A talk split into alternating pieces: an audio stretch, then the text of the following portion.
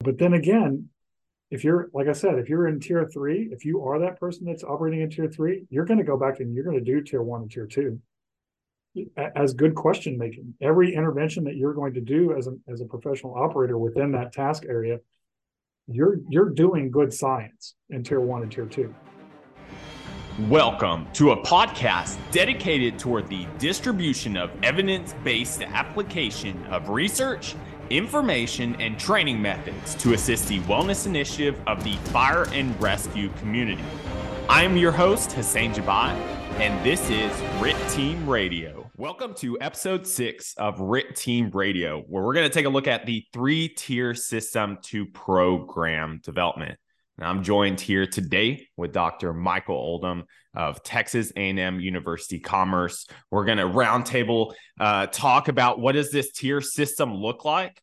Is it just involved with research? And depending on the entity, how can you get involved with uh, developing uh, either a program you already have in place or maybe helping establish a program from scratch. So, uh, Dr. Michael Oldham, please take a moment and introduce yourself. Thanks, Hussein. So, uh, first of all, I appreciate your uh, invitation to to get onto the podcast, and um, so always appreciated to really preach the efforts that's going on here at A&M Commerce. Um, so, uh, Dr. Michael Oldham, uh, PhD in exercise physiology and nutrition, uh, but I've got a long history in uh, the coaching world and the in the teaching world, over 33 years or so, uh, going on 35 at this point. Uh, but really entered into the tactical research realm about five years ago. so just by some random guy reaching out to me.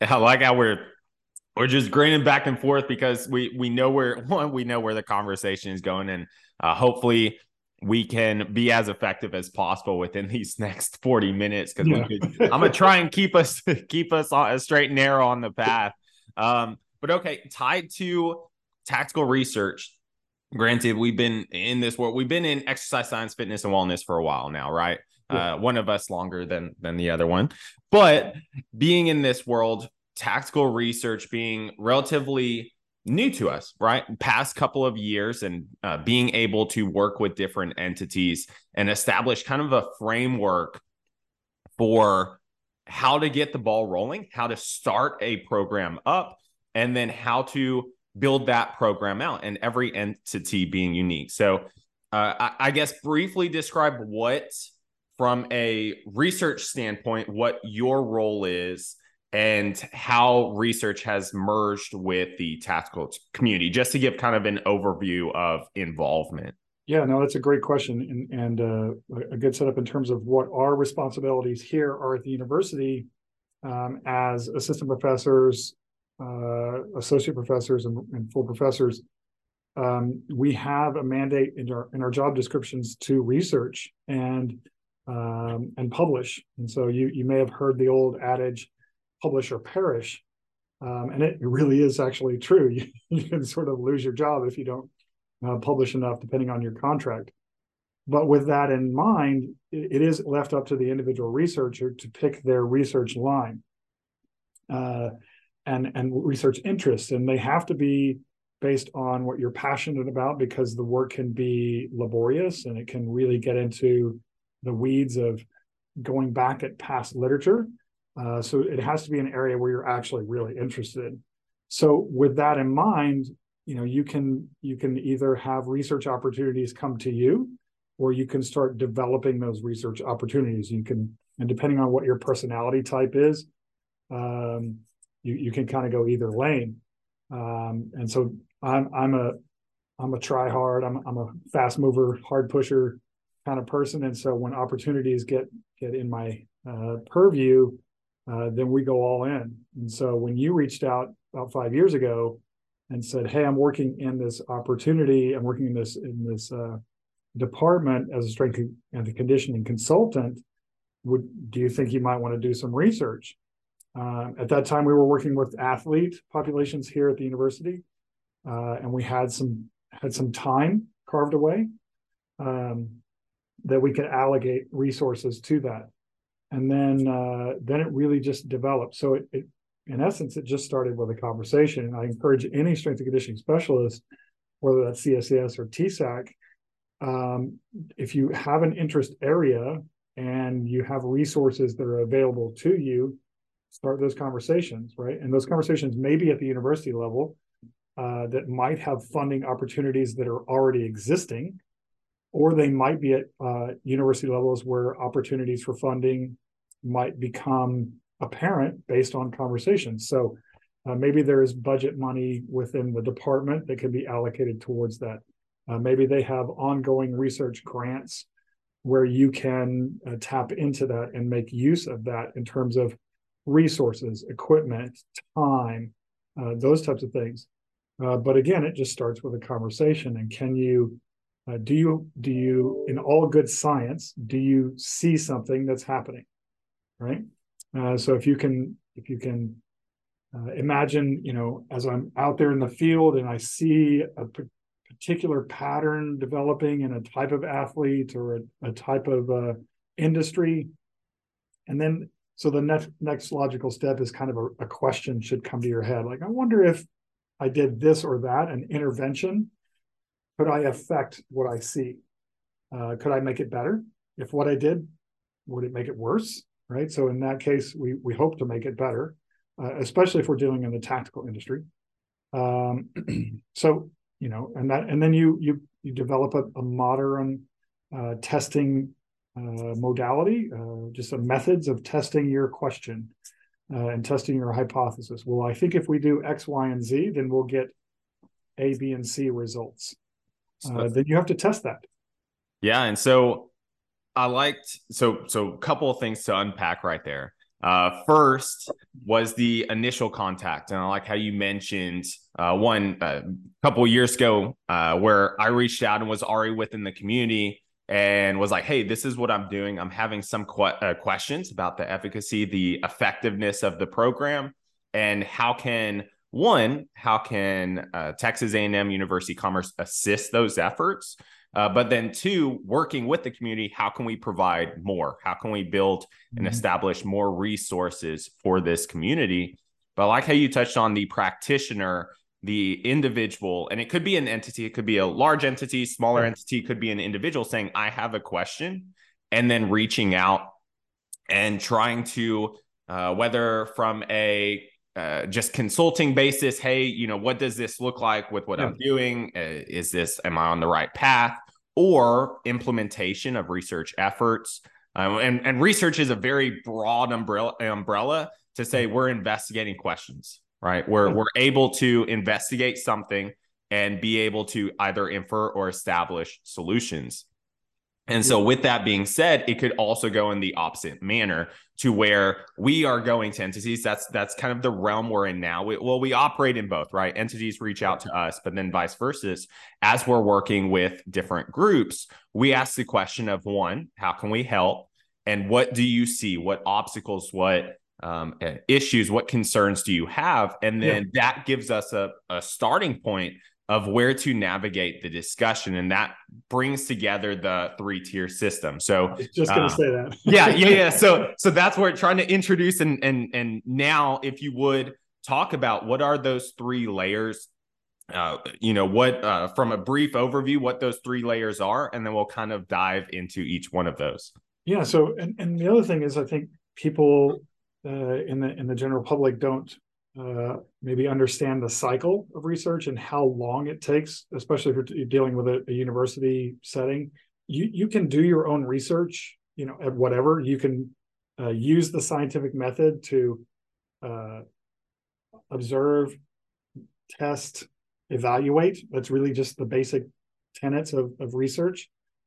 Uh, you can do your own scientific method of, and you and you honestly, if you're working in the strength conditioning world, you're a scientist um, I hate to tell you that, uh, but you're a scientist because you you do just that. These are the exercises that I'm going to implement, and I'm going to see what the results are. If the results are not good, we're going to change.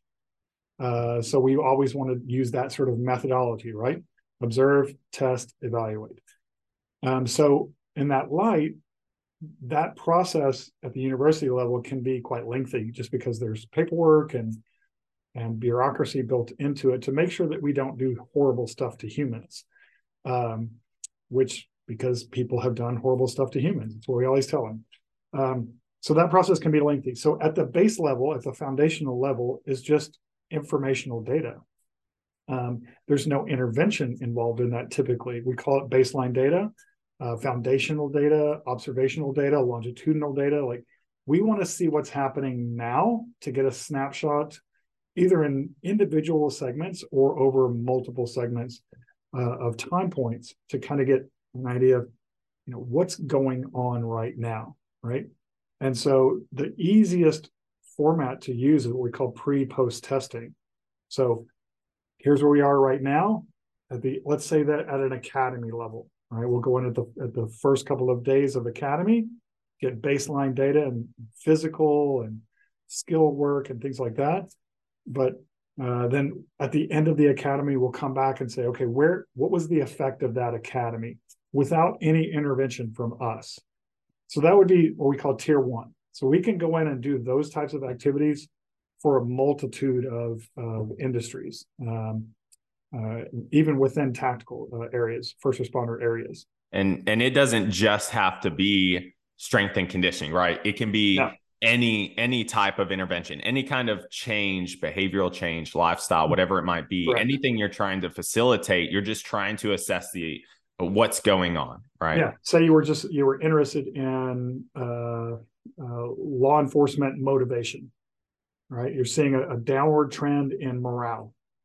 Okay well then let's come in and see what is the data telling us now? What are the what are the the critical uh, indicators or the key performance indicators like why are you are where you are right now and how can we evaluate that? What can we measure? Um, even so that's all in the in the um, objective research area right? Quantitative research area. And so data i love data. Data is so much fun. The data um, person. right? Yeah. we can also work well, in that area yeah. qualitative right? You can opinions matter sometimes. Uh, Depending so, on who you ask, I guess. You know, yeah, that's right. and and the opinion, I guess. Uh, but you know, if if we want to, if we're asking that type of question where opinions matter, then opinions matter. Um, so you can do that type of stuff too. So that's all foundational. That's all tier one. Um, it's not until you get to tier two that you start making changes and testing hypotheses. Um, so if you're saying, okay, this is what we saw in X setting, whatever, pre to post, here's a here's what happened over a longitudinal time can we make a, a change to that that will improve the measure uh, the measurable quantities that we're trying to get to? Um, so if it is in the strength and conditioning world you know are we going to put in a particular type of strength and conditioning programming that is going to affect a particular outcome? Uh, so then that's that's tier two. Can we make some sort of intervention based on your questions? Um, most people most groups want to jump to tier two immediately because uh, they get the they get the so what now what effect answered for them really quickly. Um, I start with the what. well, I, I, like I like how you uh, alluded to how how most want to jump to tier two, yeah. and so talk about the significance of like what is the importance and and a lot of groups we have worked with, and it's not that it's do all end all worst case scenario yeah. to implement something. Yeah. But if you could recommend starting on tier one, what's the significance of building that foundation? Tier one builds the argument for tier two, right? And it's if if we don't know where we're at now, how do we have any idea if our intervention will be effective? Right? We, we're just shooting in the dark that this intervention would be uh, perfect for y'all. So, as an example, uh, we had a, a, department come to us and they were investigating or, wanting to know if using load carrying vests would be more appropriate to their officers than the duty belt. Right? That's a great question to ask. So, in order to get that information, we have to come in and go, okay, what is the duty belt? What are the issues with the duty belt currently? They had currently the duty belt and and these are the measurements that we'll need to take and over a time period to get some evaluative data to give you the best uh, interventional strategy for the load carrying vest. And so in the end, the department decided, you know what, we're just going to buy them. We're just going to buy the load carrying vests and we're not interested in the baseline data. Who's to say that those load carrying vests were better for their officers? We have no data now to establish whether that interventional change was effective. So, unless you have something to compare to, then you don't know whether your intervention is effective. Right. So, that's why those tier ones are super good. We can kind of establish, we can kind of do a, uh, a hybrid tier one, tier two, where we do a pre, which establishes where you are now, compared to so pre, and then you have intervention in the middle, and then post. So we could see if that intervention was effective. But I would much rather have a, a good cycle of of pre data and baseline data uh, over multiple time points to make sure that that's actually the correct snapshot. And and I want to tie this into kind of to allude to. We're not going to dive too far because this is a whole discussion in itself and and we'll talk about this later on but episode 57 at, at, at, this will be 5 million other episodes especially when we get into case studies and stuff but alluding to the recovery standard project that is a prime example as a mm-hmm. prime example of um, assessing where someone is is currently at and just get, give a very surface overview of kind of what that uh, com- is comprised, or at least what are what are we not the markers we're looking at, but the ideology behind it. Okay, so I'll give you my my two minute elevator speech. Very very two minute thirty second, if that's possible. I don't know. Not possible, but okay, I'll try. So uh, the Recovery Standard Project is looking at what is the effect of shift rotations on firefighter populations. Down. No, yeah. I'm not going to stop there. Those too brief? Okay. Um, and so what we're looking at is a comparison of how well re- you recover from that shift.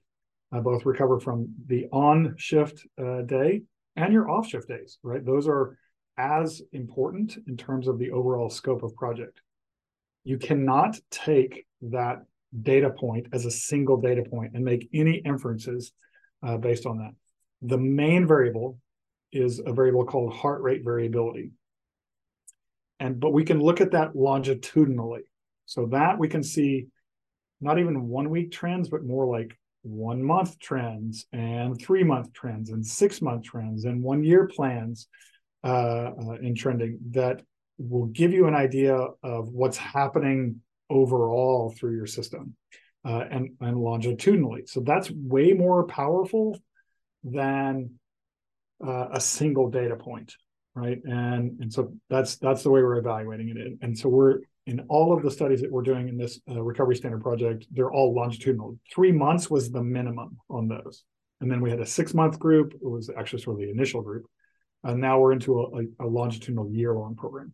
And and the reason I like bringing bringing this up um, and, and we'll talk about it more uh, later on in further episodes and, and different platforms and resources and so forth, right? But the reason I bring this up is one of the concerns within the fire service, at least one that is being navigated uh, tremendously throughout the industry uh, currently, is what is uh, one side of the question is what is the best shift schedule and how uh, I worded and many I, I talked to uh, worded which one is the less out of the evils, right? There's pros and cons to shift work in general, but which one has the least uh, amount of negative uh, influence on the health of the operator?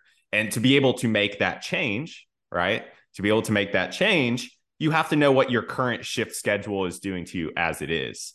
Um, so that that's just an example of, and we're going through the process of tier one, just observation to be able to assess what the current status of uh, each agency is at that we're working with and collaborating on on these different shift rotations and then that way based on that observational data you can then turn around and say okay well we're wanting to implement this change which is a potential shift schedule change and then observe that change right yeah. so that's that that's that's a prime example just to give kind of a trendy um, uh, overview example of tier one process. And that would be the best case scenario, right? But it the logistics behind that, and we've had some departments approach us re- regarding that, is we're currently on 2448, but we're thinking about going to 4896, and we're willing to, as a municipality, to switch to the 4896 for three months or six months.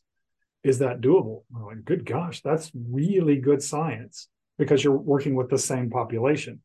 But again, in order to make those inferences, it has to be a longitudinal piece, right? You can't just do it for one week and go, okay, that's what we think.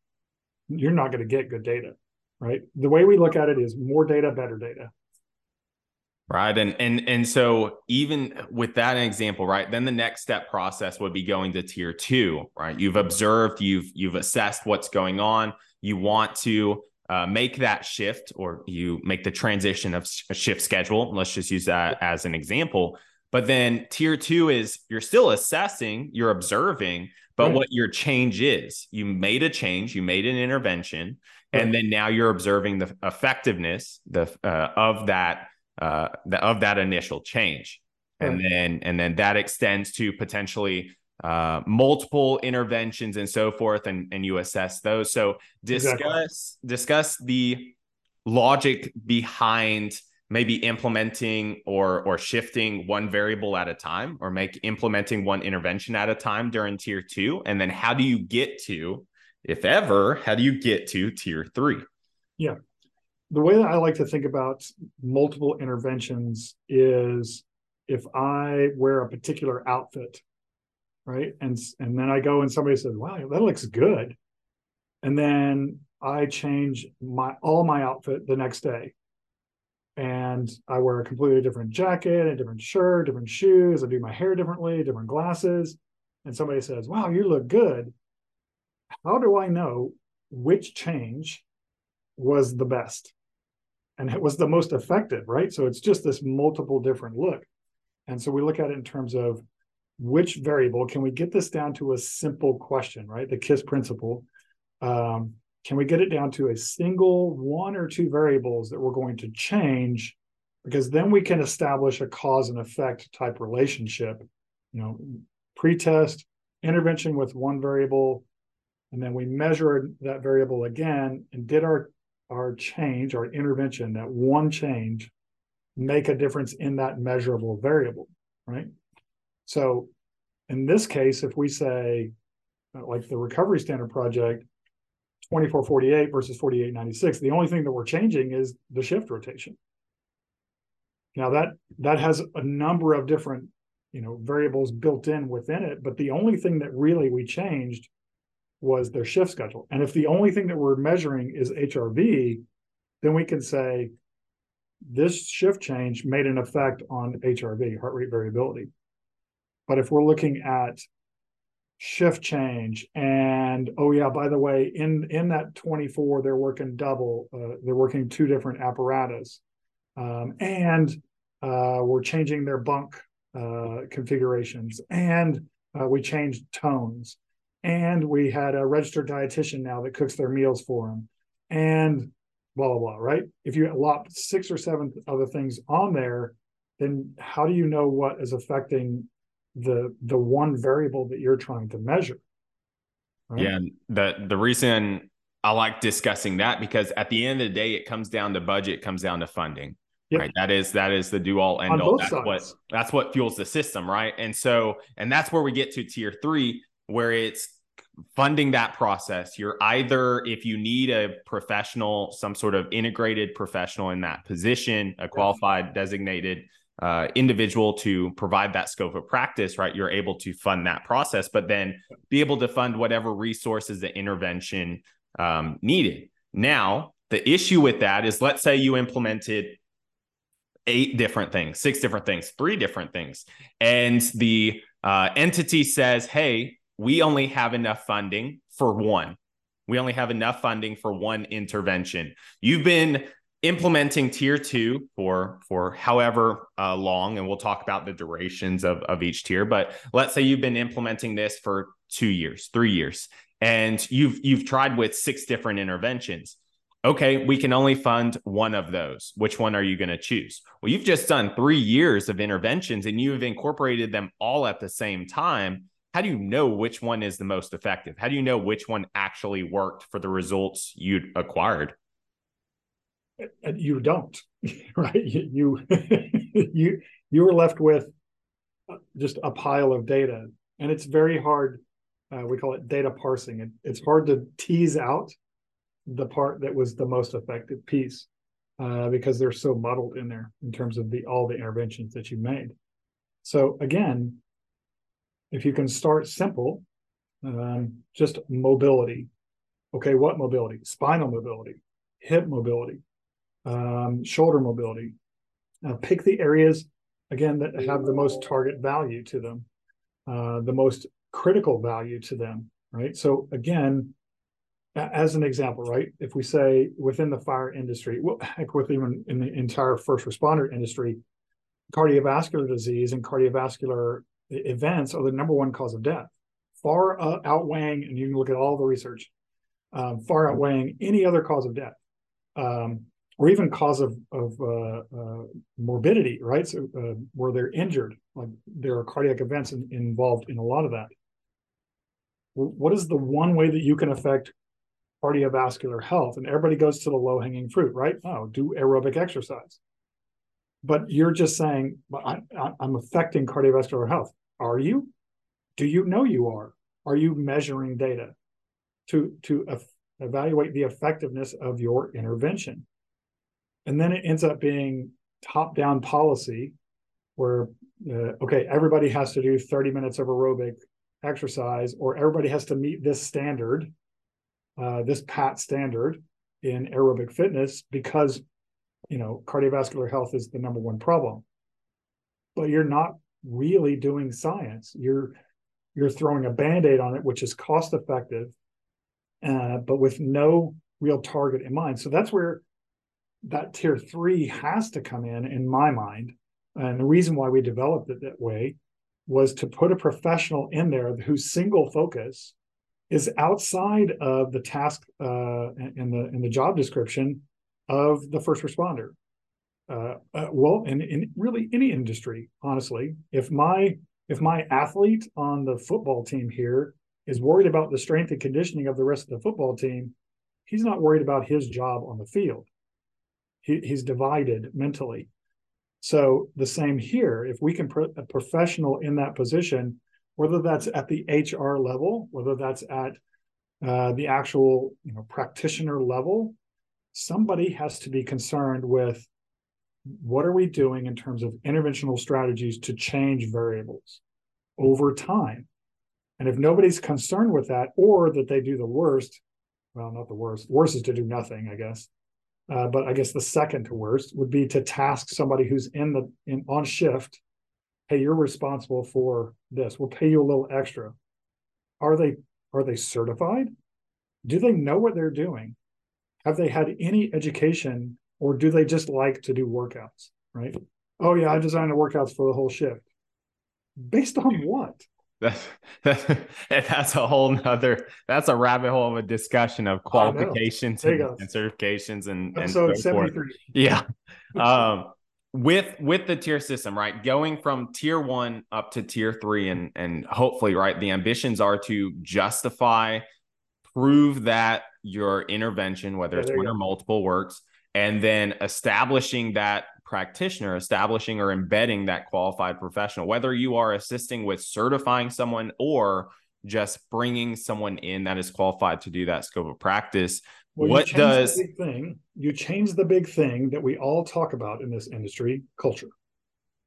if they have a culture of data, if they have a culture of data driven data driven decision making, then tier three is easy because then they already know. Well, we need somebody that's going to do this full time for us. We we need somebody who's going to do this part time for us that's not on shift.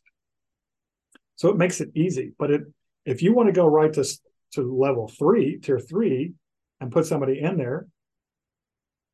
If I was that person, honestly, and and a, and a municipality hired me uh, to be their their uh, wellness coordinator, the first thing I would do is tier one. You would you would hope. you Right. right because how do you uh, once you're hired to that position how do you know what you're doing like how do you know what your first step of change is if you don't know gonna- where you're you're where you're walking into right I'm gonna make an email flyer and send that out on the email list to, to my department. There you go. There you go. What so what does say someone starts at tier one, right We've we've done an overview on on the tier system itself. What does timeline? Ev- Everyone wants to know what for well, Right. let's take a step back. Does every entity's process look the same? And then tie that into timeline. So, uh, easy answer, no. They, none of them look the same. Everybody Not even close. Not even close. And it, and it is based on culture, Mhm. money, communication, desire, and my gosh, personnel. Yep. Right? Because command staff's gonna gonna shift and promote and you know that person that was that was in that assistant chief position that was really fired up for it is now a deputy chief over at some other department and they're gone and now the program just falls apart right so every program that has to be installed in tier one tier two tier three has to have longevity has to have ease of sop so that whoever is the next person in there they just know this is the culture this is the established procedure this is what we do and so it should be easy. But the but the easy answer to that is it's so different for each department based on those variables. But on on a on a broad scale, tier one can take one to three years. For us in academia, that's a drop in the bucket. Yeah. Right? Yeah. And it's even after tier one, or sorry, even after year one, even mid year one, we usually have uh, uh, not on our side, but on the uh, the opposing side, whoever we're working with, year one, usually about three months in, is like, hey, let's do this, this, and this, and we're like, hold on, well, like we can still we can still assist. Like you can still you don't want to just leave people high and dry and say, hey, you're you're broken. Good luck. You know, we have to wait an entire year. Like we still help facilitate and answer questions and so Yeah. forth. But big interventional changes, we we we try to segment them out throughout this process because if you just start throwing them in there, it goes back to the cycle of well, what worked, what didn't, because Mhm. ultimately you're trying to justify the funding for that process. And and that's where you know you you said tier 1 for us is is 1 to 3 years. And it's this wide range. And even one year people are like well why are you waiting an entire year before you do something? It's cuz you have to assess what is going on. Some programs and some agencies flow through different seasonal uh, operational tempos. They go through a different process. And and so trying to figure that out um, and and trying to have a very good big picture of, of everything that's going on is going to help evolve into tier two. Yeah, and the, and probably the most important part of that is the the time it takes to evaluate data. I, I can crunch numbers on you know a spreadsheet fairly rapidly, right? And we have programming that you know allows us to do that. But then for us to sit down as a research team and then evaluate what we think is happening in the data, both statistically and anecdotally, and then for us to communicate that to the the entity that that can take two to six months. It- especially if you're talking about longitudinal data sets like as an example uh, for the current project we have 12,000 pieces of data coming in weekly weekly. And Like, then going and then going, well, what does this mean? what does this mean? Right. what does this mean individually? What does this mean you know aggregately? Uh you know so that can take a long period of time. The, and then you go to tier two and then whatever the longitudinal cycle of that uh, uh that intervention if that intervention is a year long there's your year. Right there there's your year span. So and then to, to get to tier three to justify to even getting to tier three i would say minimum seven years Yeah, because you're also when you said that intervention, that observation of the intervention might be a year. Well, what if you didn't see the results you wanted to, right? Then you have to go back, restart, adjust the intervention right. or switch it or or whatever the modification you're doing and then go back and ob- observe again. It's just a continuous exactly right. cycle, right? So, um, let's uh, just to summarize and kind of bring this together, Yeah. uh, just give a very basic, a very just snapshot summary overview of the three tier system, and then those that are looking for program development efforts, what kind of uh, a- advice, what kind of uh, a snippet of information can you give them? Yeah, so tier one is our base level, foundational level, um, observational level, no interventions involved.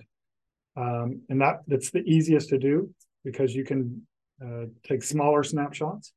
And so those for somebody trying to get to that level, um, you know, do you have do you have an observation that's happening? You, are you seeing something as a practitioner, um, or even as an operator? Are you seeing something that's happening, and do you can you then identify your resources uh, to help you answer those questions?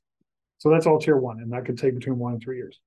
Tier two then is once you establish some baseline data over multiple opportunities, can you think what are the key performance indicators or what are the key variables that I can make changes to that are going to affect my my one question, right?